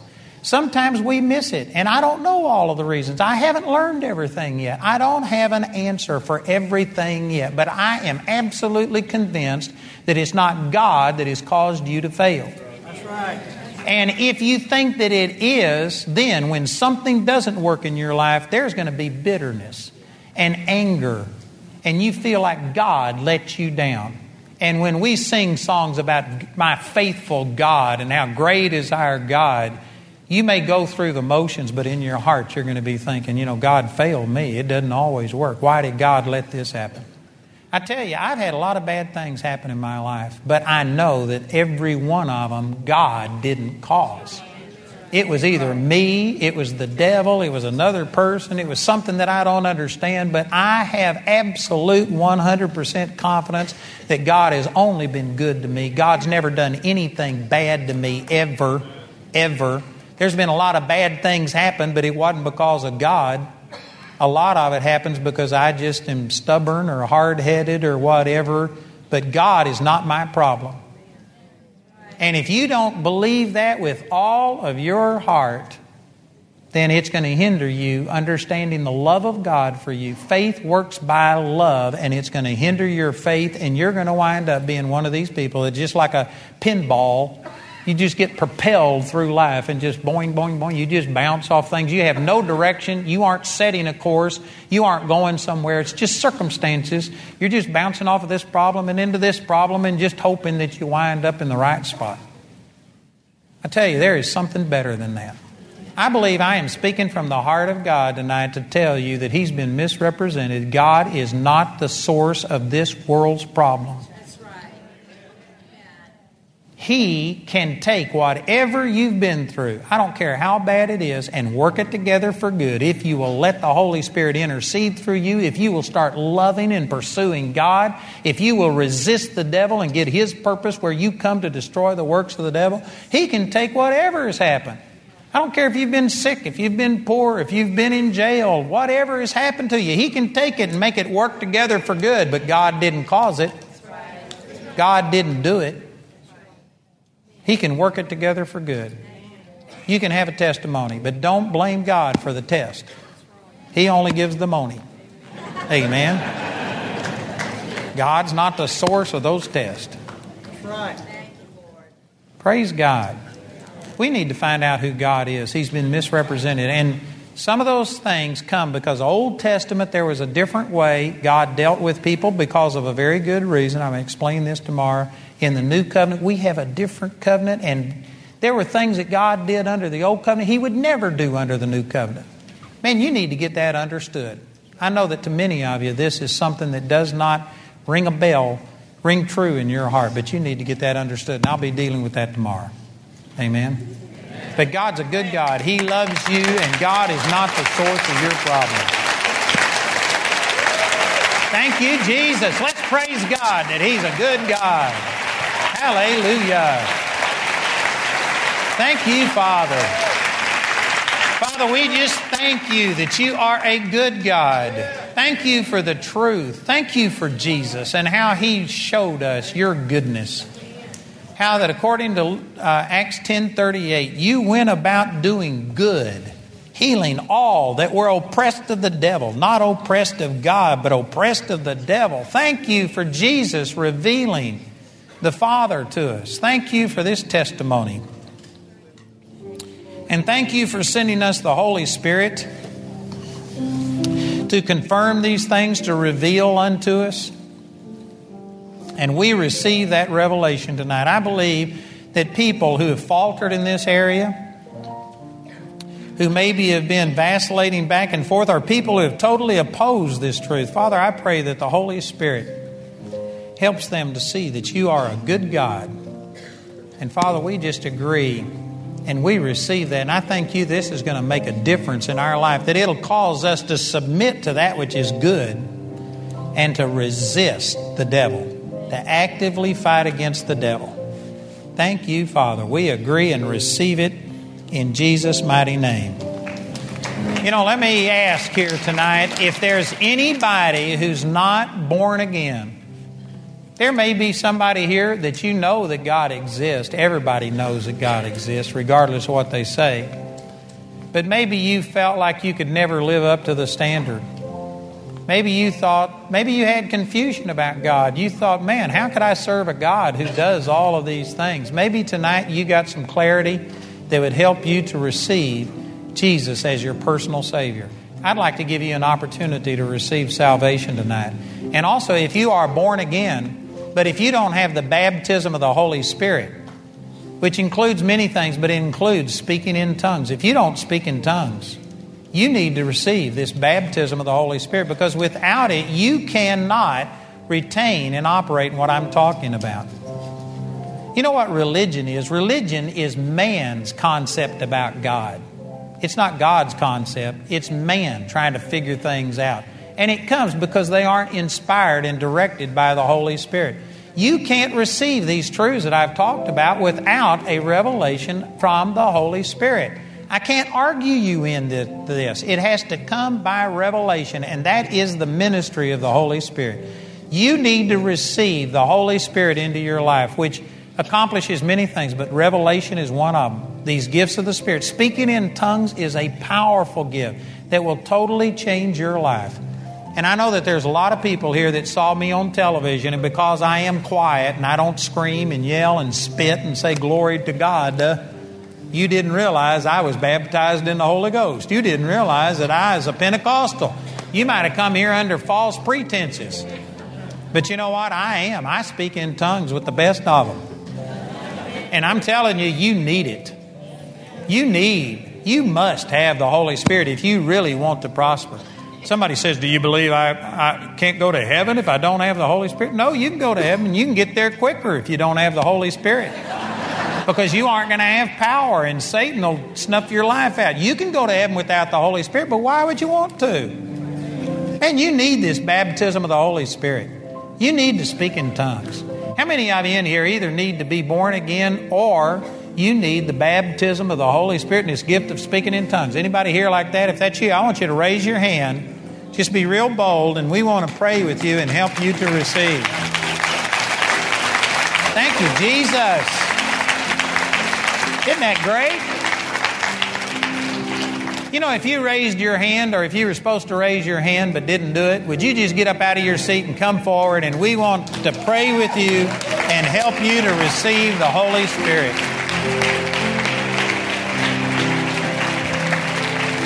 Thank you, Jesus. Oh, this is great. This will change your life. I tell you, the baptism of the Holy Spirit changed my life more than being born again. Now, being born again was the foundation, it was necessary, but really it's when the Holy Spirit came that I began to experience what God put in me through salvation. You know, if I could get you to do this, we're going to have people come up here and lay hands on you. So if you would, would you just spread out? Instead of standing in front of me, spread out so that you don't stand behind each other because we're going to have people come lay hands on you and we want you to be able to, to receive. We got a big room here so we can spread out. Praise God. Thank you, Jesus.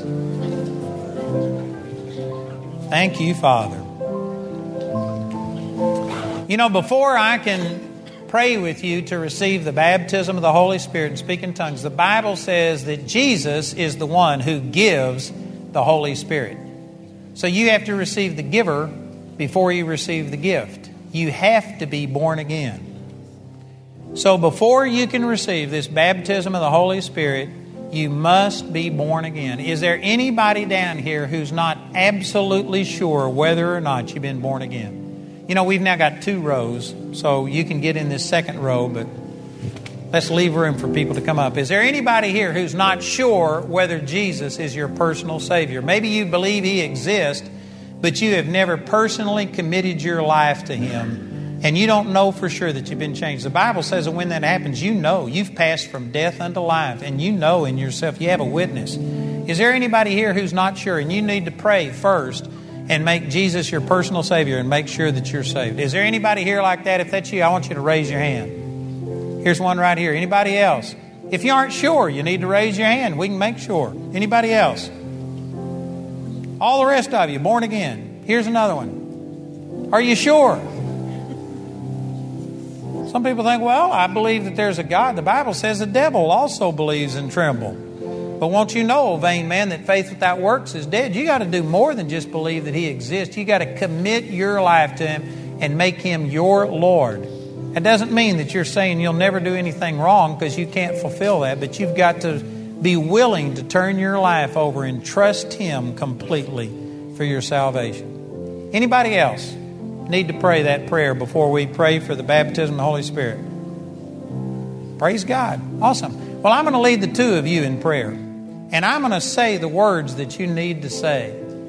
The Bible says in Romans 10 9 that if you will confess with your mouth the Lord Jesus and believe in your heart God raised him from the dead, you shall be saved. That's more than just words. You got to make him Lord. And then believe in your heart that he forgave you and that he comes and lives on the inside of you. Then you'll be saved. He's already paid for everything, he's forgiven your sins, but you have to receive it. So I'm going to lead you in a prayer, and I want you to repeat after me and say these words. And if you will mean this from your heart, it's not magic, you have to believe it. But if you will believe it, you'll be born again. Isn't that a good deal? That's awesome, isn't it? Amen. Let's have everybody pray this so they won't feel like people are just listening to them. Say, Father, I'm sorry for my sin. I believe Jesus died to forgive my sin. And I receive that forgiveness. Jesus, I make you my Lord. I believe that you are alive. That you now live in me. I am forgiven. I am saved. Right now. In Jesus' name. Amen. You believe that? Awesome. Welcome to the family, brother. Do you believe that? Welcome. Now, according to the Word of God, every person down here has already made Jesus your Lord, and the Scripture says you are the temple of the Holy Spirit. Man, that's powerful. He created you to be a temple, a dwelling place for the Holy Spirit. So you don't have to wonder, will He fill me? He wants to fill you. God's a good God. This is what He made you for. He wants you to have the power of the Holy Spirit. So you don't have to beg, you don't have to plead. Some people teach that you got to get holy and you can't have any sin in your life to receive the Holy Spirit. If you could get holy without the Holy Spirit, you wouldn't need the Holy Spirit. You need the Holy Spirit. If you got sin in your life, you're the prime candidate for the baptism of the Holy Spirit because He comes and gives you power. So don't let any sense of unworthiness or feelings like I've messed up somehow or another keep you from doing this. God wants to give you His power. That's what the Bible says. So we're just going to ask one time. We aren't going to beg and plead. We're just going to open up the doors of our temple and welcome the Holy Spirit to come take up residence in us. And then I'm going to have our prayer ministers come up here, and these people are going to stand behind you and they're going to lay hands on you because the Bible says that when they laid hands on people, the Holy Spirit was given. So we're going to ask, they're going to lay hands on you and release this power of the Holy Spirit into you. And then, after they lay hands on you, I want you to quit asking God to give you the Holy Spirit. There's a time to ask, but there's a time to believe that God did it. And so, after they lay hands on you, I want you to quit asking and start thanking God that He gave you the Holy Spirit just like He promised that He would do. Whether you feel anything or not. Some people think, well, I don't feel anything. I didn't feel a thing when I got the Holy Spirit, but I guarantee you, I got it. And He got me and it's changed my life. It's just something you have to believe. We're going to ask, they're going to lay hands on, and then I want you to start thanking God. And at that time, after they lay hands on you, I want you to put your hands in the air and start thanking God because the Bible says that when you lift up your hands like this, you bless the Lord. This blesses Him. It's like when somebody sticks a gun in your back and you go, I surrender. It's your way of yielding and blessing the Lord. So we're going to pray and invite the Lord they're going to lay hands on you. Then you're going to start lifting your hands and thanking God for giving you the Holy Spirit. And then those of us who know how to pray in tongues are going to start praying in tongues because the Bible says that when you pray in tongues, you're giving thanks well unto God. So we're going to start thanking God with you in our prayer language. And I want you at that time to quit talking in English and start praying in tongues and you won't understand what you're saying, but the Bible says you're praising God in a heavenly language. It's bypassing all of the doubt and the unbelief and the confusion that's in your mind. It's powerful. And I've got a book that I'm going to give every one of you. It will explain this more, and I've got a lot more I could say. But if you're ready, you can pray in tongues right now. The number one thing that hinders people from praying in tongues, they think that the Holy Spirit's going to take control of you and force you to speak in tongues. And so they just kind of ask and then they wait on the Holy Spirit to make you talk in tongues. It doesn't happen that way. It's very similar to when I taught tonight. I believe that God inspired what I said, but He didn't force me to say it. I said it, I thought of it. It was me talking, but I believe it was inspired by God. It's the same thing when you pray in tongues. You have to talk, you have to make sounds and believe that God gives it to you. And you'll find out that it'll start flowing out of you. He'll confirm it to you, but it is a step of faith. You have to take a step of faith, and, and it'll be powerful. And this book will help you.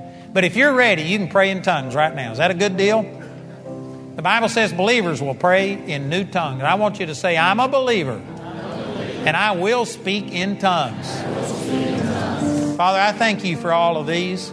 Thank you, Father, that we are now the temple of the Holy Spirit. We open up the doors of our temple Every one of us, just open up our heart right now. And Holy Spirit, we want your power in our life. Jesus said we would receive power after the Holy Spirit comes upon us. We want that power. We open up our heart and welcome your power. Welcome these gifts of the Holy Spirit. We want you to control us. And we receive it right now. We lay hands on you in Jesus' name and say, Receive the Holy Spirit in Jesus' name. We loose this power and this anointing to flow through every one of these right now in the name of Jesus. Father, we just thank you that the anointing and the power of the Holy Spirit is coming upon every one of these. Thank you, Jesus. Now, I want you to put your hands up. Start thanking God that He gave you the Holy Spirit. Thank God that you are filled with the Holy Spirit. I don't care what you feel like, believe the Word of God. Father, thank you that your word's true, that I am now filled with the power of the Holy Spirit from this time forth. It's not me, but it's your power in me. Father, we yield to your anointing. Thank you, Heavenly Father, for giving me the Holy Spirit.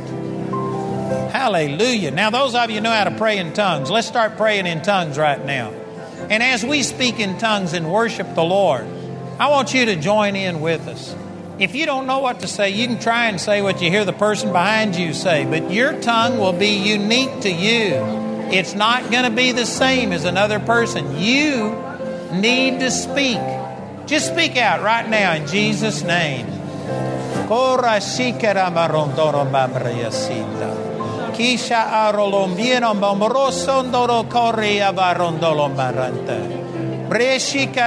Don't worry about what it sounds like. You aren't talking to yourself, you're talking to God. You know, when a little baby start, first starts talking, it doesn't make sense. It doesn't really sound like English. But that parent knows what that kid's trying to say. And you know what? The parent is pleased. God is pleased with you right now. It'll become more fluent. You'll get to where you have greater confidence in it. But the power and the anointing of the Holy Spirit is flowing in every one of you. Every one of you right now, we just receive this power of the Holy Spirit in Jesus' name. Praise God. Just be bold. Talk loud enough that you can hear yourself.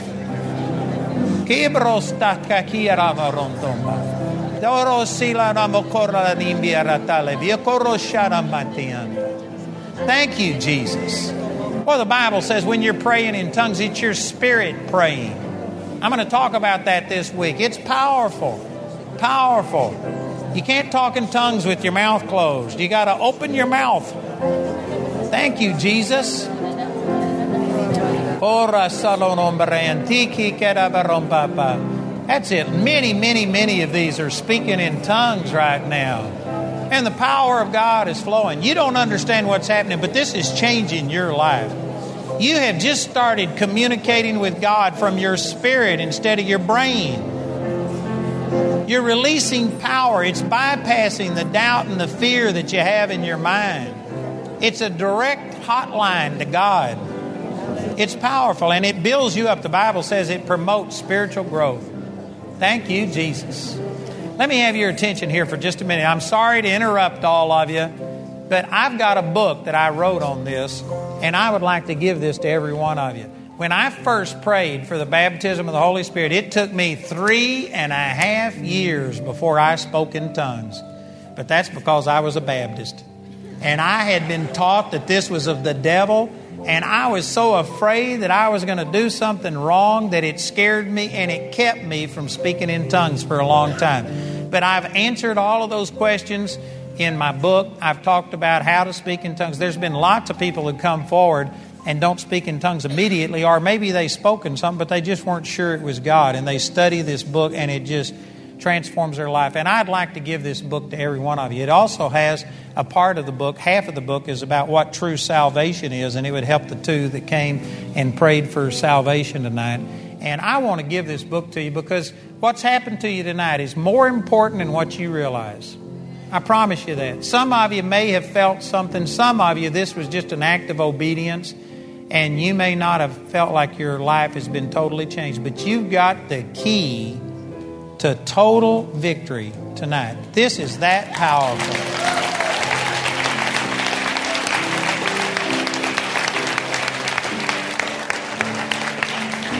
But you need to understand what's happened or you won't get the full benefit. So, really, I'd like to give everyone a book. And this is Ashley right here, the man in the red shirt waving his arm.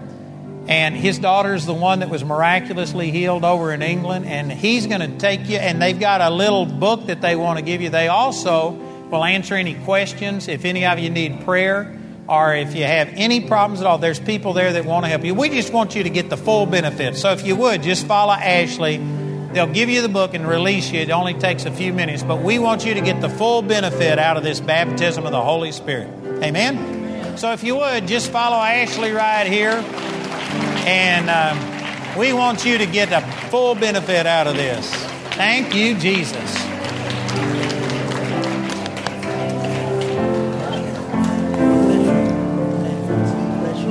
Man, isn't this awesome? I bet you that's close to 100 people tonight that came to receive. I believe you're going to be stronger than horseradish. Awesome. Thank you, Jesus. Praise the Lord. Hallelujah. Thank you for coming. You're welcome. You know, these people down here, these are our prayer ministers. This is Al and Angie I was telling you about. He was miraculously healed. He's supposed to be in a wheelchair, and here he is walking around. Deborah here is a little firecracker. Small package, but great power. Pastor Bobby Ray is from Dallas, North Carolina. He has a gift of miracles. He travels with us, and this man's seen awesome miracles. And every one of these has been through a training with Melinda, the head of our, prayer ministry right here. They, are, they know not to just beg God or believe that God put something on you to teach you something, but they're going to take their authority and, as a believer, stand here and release power. And I'd like to ask you that if you would like prayer tonight, I just can't minister to every single person. We've outgrown that. I don't have the ability, the strength, and we don't need it. We see every time people, we see blind eyes open, deaf ears open through these prayer ministers. And so it's God that's healing you, and all we're doing is just agree and uh, pray in a prayer of agreement. So if you need prayer for anything, I want to ask you to come forward and let one of our prayer ministers here lay hands on you, and we're going to believe God for a miracle. We do have people standing at the aisles, and their purpose is to direct you towards someone so that everybody just won't go to one side. And if you would cooperate with them, it'll help us to pray for people. But we've got enough prayer ministers here that we're able to pray with every single person. They can give you the time that you need to be able to receive your healing. And so I encourage you to come and expect God to do a miracle in your life. Amen. Praise the Lord. If you need healing, just get out up out of your seat. Let us pray with you. The rest of you, I'm going to release you in just a moment. I, I do stay and I pray and lead people in prayer as these are receiving prayer. And most of the time, I operate in the gifts of the Spirit, start calling out healings. Last night, we did this same thing. And I was calling out healing, and I said, Somebody's arm, you aren't able to straighten your arm out. There was a police officer that had been shot and wasn't able to move his arm, and he was totally healed. I prayed over heart problems, and people were able to move. And so there's a lot of miracles that happen. You're welcome to stay and pray with us because uh, there's a lot of good things that happen. But if you need to go, you're welcome to go. Don't forget that we have DVDs and CDs already duplicated outside, and you can pick those up on your way out, and they would be a blessing to you. Got a lot of other materials. Uh, if you'd like to become a partner with us and help us get the Word of God out, remember to see Jim out there.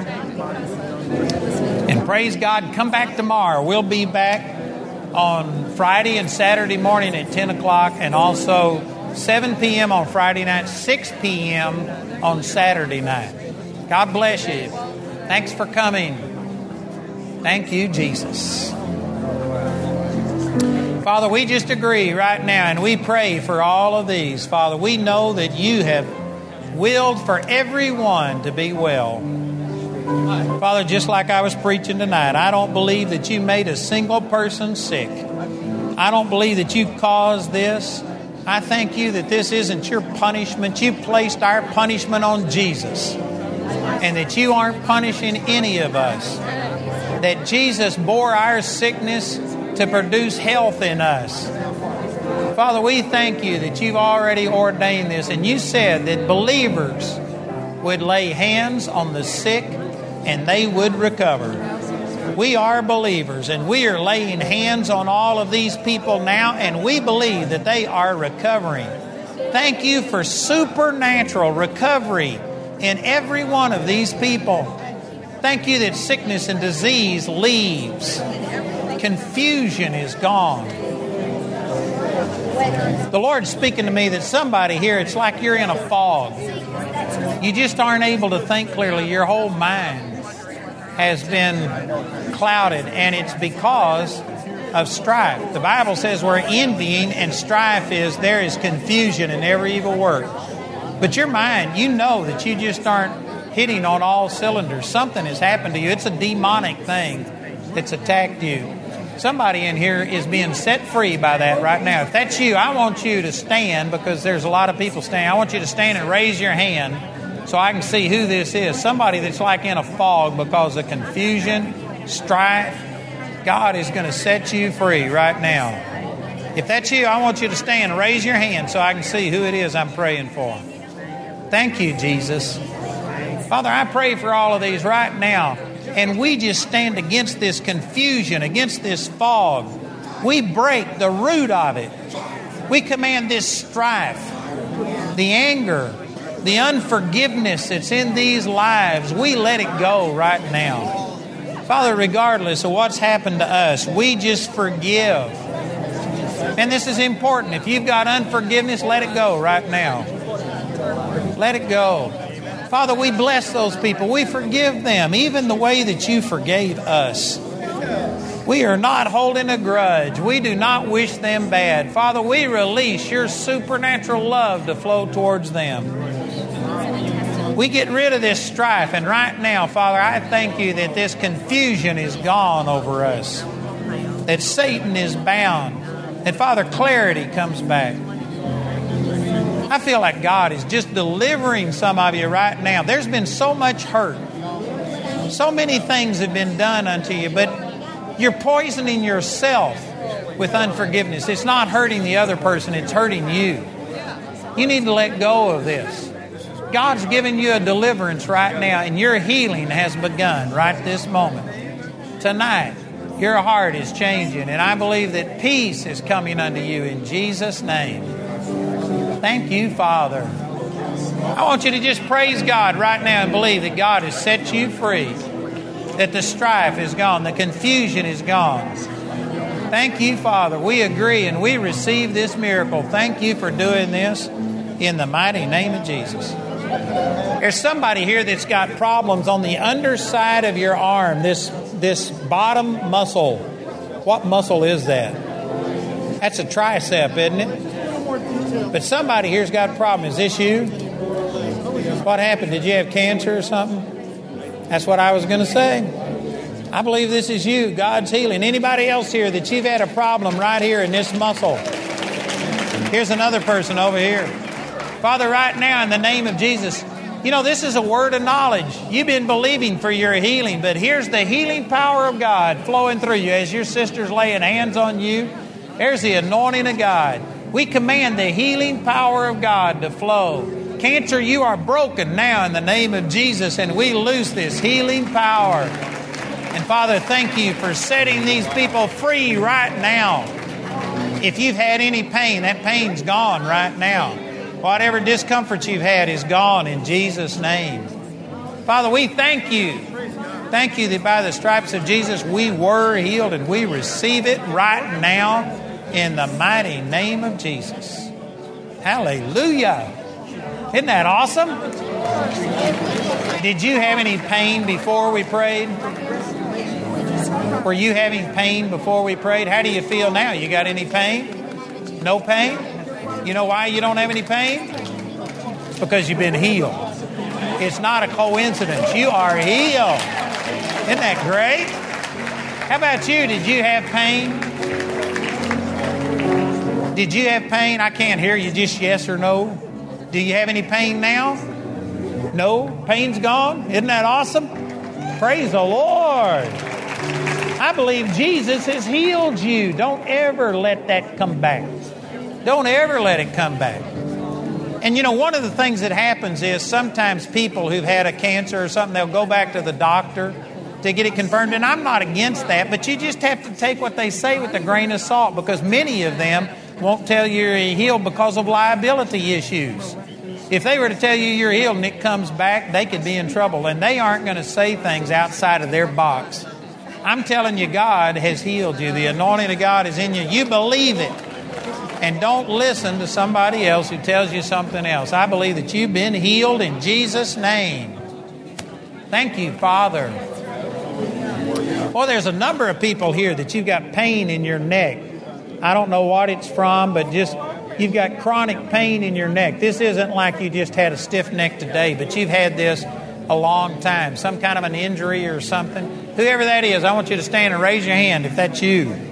This is the devil. He's a pain in the neck. I can promise you that. I believe God's healing your neck right now. If that's you, make sure you're standing and with your hand up so I can see who this is. Praise the Lord. Father, I release this anointing right now. I believe that this is a word from you that you are healing people right now, vertebrae, disc. There's somebody here that's had your neck fused in an attempt to solve this. God is healing you right now. Here's the healing power of God, and we command the pain to be gone, command the discomfort to be gone, and whatever causes it. Next, you be healed now in the name of Jesus. I loose this anointing to flow right now and believe that every bit of this pain goes now. Move your neck like you weren't able to do. Put it in the position where you felt pain. Begin to move and do things. And right now, here's the healing power God. That pain's leaving you as you move. Father, we agree and receive this miracle right now in Jesus' name.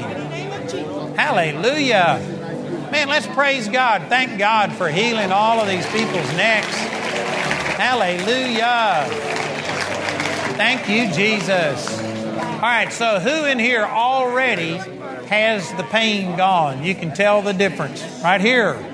Right here's another one. Anybody else? Here's another one back here. Here's two, three, four more. Here's a bunch of people. Praise God. And you know what? Every one of you were healed. Jesus spoke to the fig tree and it took about 24 hours before what he spoke was visible, but it was done the moment he spoke it. Every one of you were healed. And the same way that these have already seen complete manifestation, you ought to rejoice and say, That same word came to me, I'm healed. And I don't care if it takes 10 minutes, I'm healed. Amen. That's the way you need to respond. God's healed you.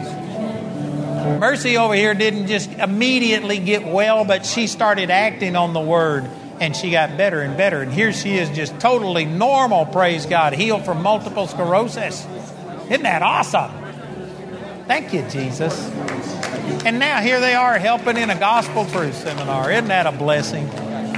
Father, we thank you for your miraculous healing power.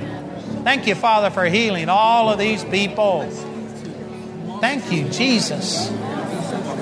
Somebody here's got a growth in your nose.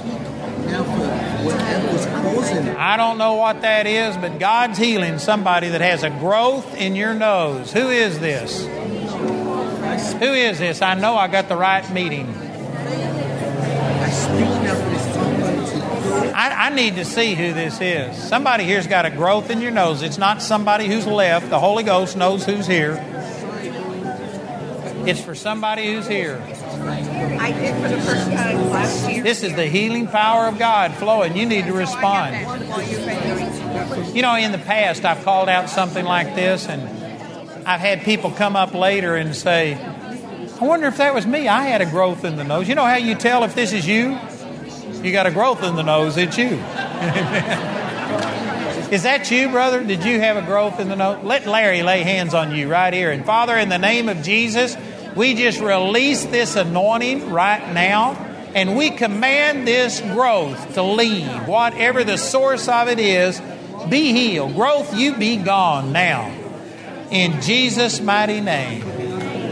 Thank you, Jesus. Boy, that thing's leaving you, brother. You're healed. And you know, this is going to be much more important, much more important than just the healing of your nose. It's going to show you something about the power of God. You're going to be a lot stronger because of this healing. Thank you, Jesus. Father, we agree And we receive this miracle right now in Jesus' mighty name. Thank you, Father. Praise God. Father, we just agree. Thank you, Jesus. Somebody here's been having problems breathing. I don't know what's causing that. There's a lot of things that can cause problems with breathing. But if you're having problems breathing, I believe that there's an anointing of God right now to touch you and to heal you. If that's you, I want you to stand, raise your hand so we can see who this is. If that's you, stand up and raise your hand. And here's the healing power of God coming unto you right now, wherever you are. Thank you, Jesus. All the way in the back, here's the healing power of God coming unto you. Father, we release this anointing right now in Jesus' name. And whatever has caused this COPD, asthma, emphysema, heart problems, whatever it is, we release the anointing of God right now and command these lungs to receive this power and anointing. Lungs, you be healed. Somebody here's got something like pneumonia, some kind of an infection, and right here's the healing power of God healing you and opening your lungs up. It's going to take just a brief period of time for all of that infection and phlegm that's on the inside to be cleared out. But here's the healing power of God. You're free of that right now. In Jesus' name. Father, we release that anointing. And thank you, Father, for healing these lungs, that people are able to breathe properly. Thank you, Heavenly Father. We agree and we receive this miracle right now in the mighty name of Jesus. Hallelujah. Praise God. Amen. Y'all believe you receive? Thank you, Jesus. Take a deep breath. Can anybody already tell a difference here? I believe. Can you already tell a difference? If that's you, I want you to wave at me. Here's some people right here. Here's three, four, five. Anybody else? Six back here. Seven right there. Eight, nine, ten. I believe that every one of you are healed. Sometimes it just takes a period of time, but the power of God is in you. You are recovering from this moment forward in Jesus' name. Thank you, Father. Hallelujah. Number of people's backs are being healed. Some of you, when I called out this problem with the neck, you were saying, Oh man, I wish it had been my back. This is you. Amen. Amen. People that have been having problems with your back, here's your back being healed. I want you to stand and raise your hand. Here's one over here. Here's some others here. If you've been having problems with your back, I want you to stand and raise your hands. Here's the healing power of God. Father, we release this anointing right now, and whatever it is with this with these backs, I just release your anointing. Satan, you loose them injury be gone off of them and command bad backs to be healed. Somebody's being healed of scoliosis right now. Curvature of the spine, you're being healed right now. Here's the anointing of God. We command these backs to receive right now, pain to be gone. And anything that is damaged in those backs, I speak life into them. Healing now in Jesus' name. Perfect health coming into these backs. Pain, you be gone. The source of the pain is gone. Now, pain, you leave in Jesus' name. Backs, you be healed. Hallelujah. Father, we receive it and believe that you are healing people. Right now, I want you to begin to move. Do something that you didn't feel like doing. And as you move, here's the healing power of God flowing through you, and this pain's leaving. Some of you, it's leaving right now as you move. There's the anointing of God flowing right there. Father, we agree and we receive these miracles. Praise the Lord. Who in here has already felt your pain leave? If that's you, I want you to raise your hand if your pain's already left. Man, here's about seven or eight people here, another two, three, four. Man, that must be at least a dozen, two dozen people. And I believe that all the rest of you are healed too. You need to act on it. And if you ever have another pain, it doesn't mean that you weren't healed. It's just the devil knocking, seeing if you'll let him back in. And what you've got to do is say, No, I was healed. I am healed. You speak to it the way that I did, and it'll work. Amen. Thank you, Jesus. Father, we just praise you for all of these miraculous things. We recognize that Jesus is the one who heals, not a person, Thank you for Jesus. Thank you for the Holy Spirit being present with us right here tonight for miracles happening. Father, thank you for touching people and changing them. Thank you that there's people being miraculously healed, just like Mercy was, or like the Trover's baby, or Al. Thank you, Father, that we're going to hear awesome miracles come out of this. We just had a We just give you the glory for it. we just had a lady. She just walked out to give her testimony, but her leg grew out and her back was healed. He said that there was a woman who had a back problem. Her leg grew out, her back was healed. She's out there giving her testimony. Amen. We've already seen a lot of great miracles happen right here tonight. Thank you, Lord Jesus. Father, we agree and we receive all of your miracles working in these people in Jesus' mighty name. Amen. Well, it looks like everybody's getting prayer who wants prayer, so I'll let you go. Thanks for coming. Remember, we're back at 10 o'clock both Friday and Saturday mornings, 7 o'clock Friday night, and 6 o'clock on Saturday. Uh, did I say there? 7 o'clock Friday night, 6 o'clock on Saturday.